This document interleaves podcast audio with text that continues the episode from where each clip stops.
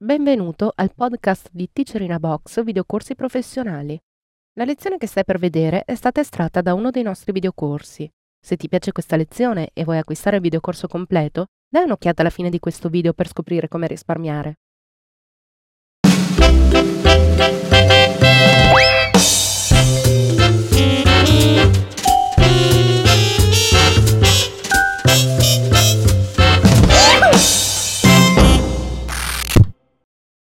Episodio numero 10. Il video in flash. Corrisponde alla lezione 810 tratta dal corso professionale di Adobe Flash CS4 Professional. Teacher Lorenzo Colloreta. In questo capitolo vediamo come integrare il video all'interno dei progetti Flash.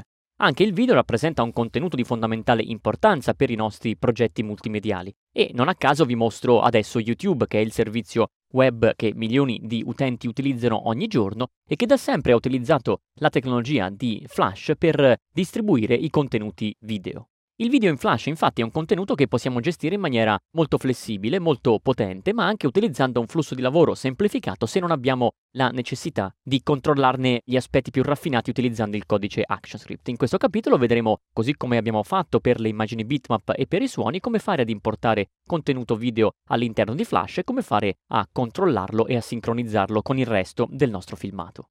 Ora, per gli utenti meno esperti di contenuti video, dobbiamo dire che è molto importante considerare fin dall'inizio il formato che utilizzeremo per la gestione all'interno di Flash. I file video infatti vengono codificati utilizzando un gran numero di diversi formati che vengono chiamati anche codec, che permettono appunto la codifica e la decodifica del segnale video e audio. E un po' come accade per i formati grafici, esistono diversi codec che possiamo utilizzare. Alcuni codec sono più performanti, altri sono più adatti per le versioni precedenti di Flash Player rispetto alla ultima disponibile e altri invece non sono compatibili con Flash Player. Quindi è importante capire quali sono questi codec, questi formati per iniziare intanto a preparare i contenuti video che dovranno poi essere utilizzati con Flash, perché come accade per gli altri contenuti multimediali, Flash ci offre la possibilità di importare il video nell'ambiente di authoring, di riprodurlo e di gestirlo con il codice ActionScript, ma non ci offre ovviamente nessuno strumento per il montaggio o l'elaborazione del video. Dobbiamo farlo con applicazioni esterne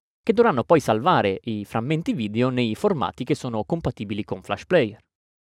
In questa tabella, che si trova all'interno del manuale online di Flash, sono indicati i tre codec che possiamo utilizzare per codificare i nostri contenuti video e fare in modo che possano essere riprodotti da diverse versioni di Flash Player. Infatti questi codec sono stati aggiunti all'interno di Flash in base alle diverse evoluzioni della piattaforma. Quindi il codec Sorenson Spark, per esempio, il più vecchio da questo punto di vista, è stato aggiunto a livello della versione 6 di Flash ed è quindi in grado di codificare materiale che può essere riprodotto anche sulle vecchie versioni di Flash Player 6, 7 e 8. Lo potremmo ancora usare infatti se vogliamo codificare dei video che devono essere riprodotti anche su macchine non necessariamente aggiornate.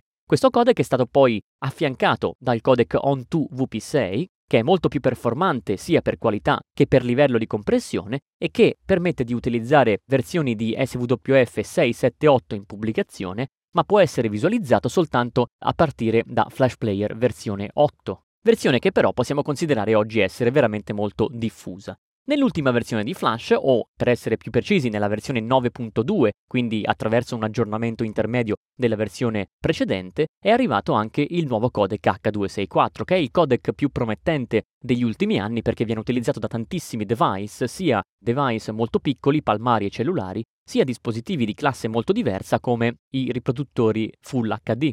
Attraverso questo codec, Flash Player, dalla versione 9.2 o successiva, è infatti in grado di riprodurre dei contenuti che possono essere o molto compatti oppure possedere una qualità eccezionale, quindi fino ad arrivare a contenuti di tipo Full HD.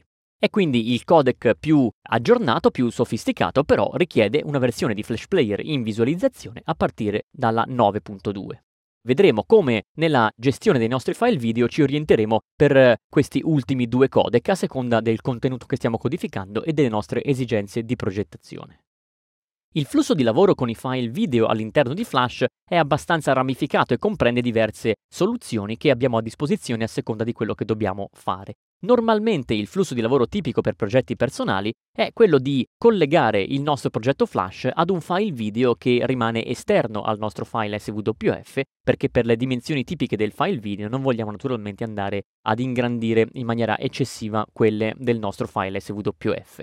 In alcuni casi più rari potremmo invece decidere di gestire il file video all'interno della linea temporale, ma soltanto per sequenze molto brevi, Oppure, invece, nella situazione in cui dovessimo realizzare un progetto complesso come una web TV, oppure distribuire contenuti a tanti utenti come fa YouTube, possiamo utilizzare il video gestito attraverso un server di streaming, che è un'architettura complessa che ci dà la possibilità di gestire anche molti invii contemporanei del video a più persone e anche di limitare i problemi di larghezza di banda.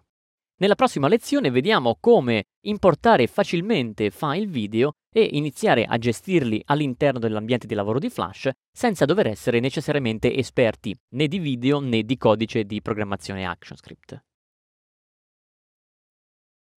Ti è piaciuta questa lezione e vuoi acquistare il videocorso completo? Allora approfitta di questo codice sconto, ti consentirà di risparmiare acquistandolo direttamente dal nostro sito. Per istruzioni su come utilizzarlo, vai sempre sul nostro sito alla voce aiuto.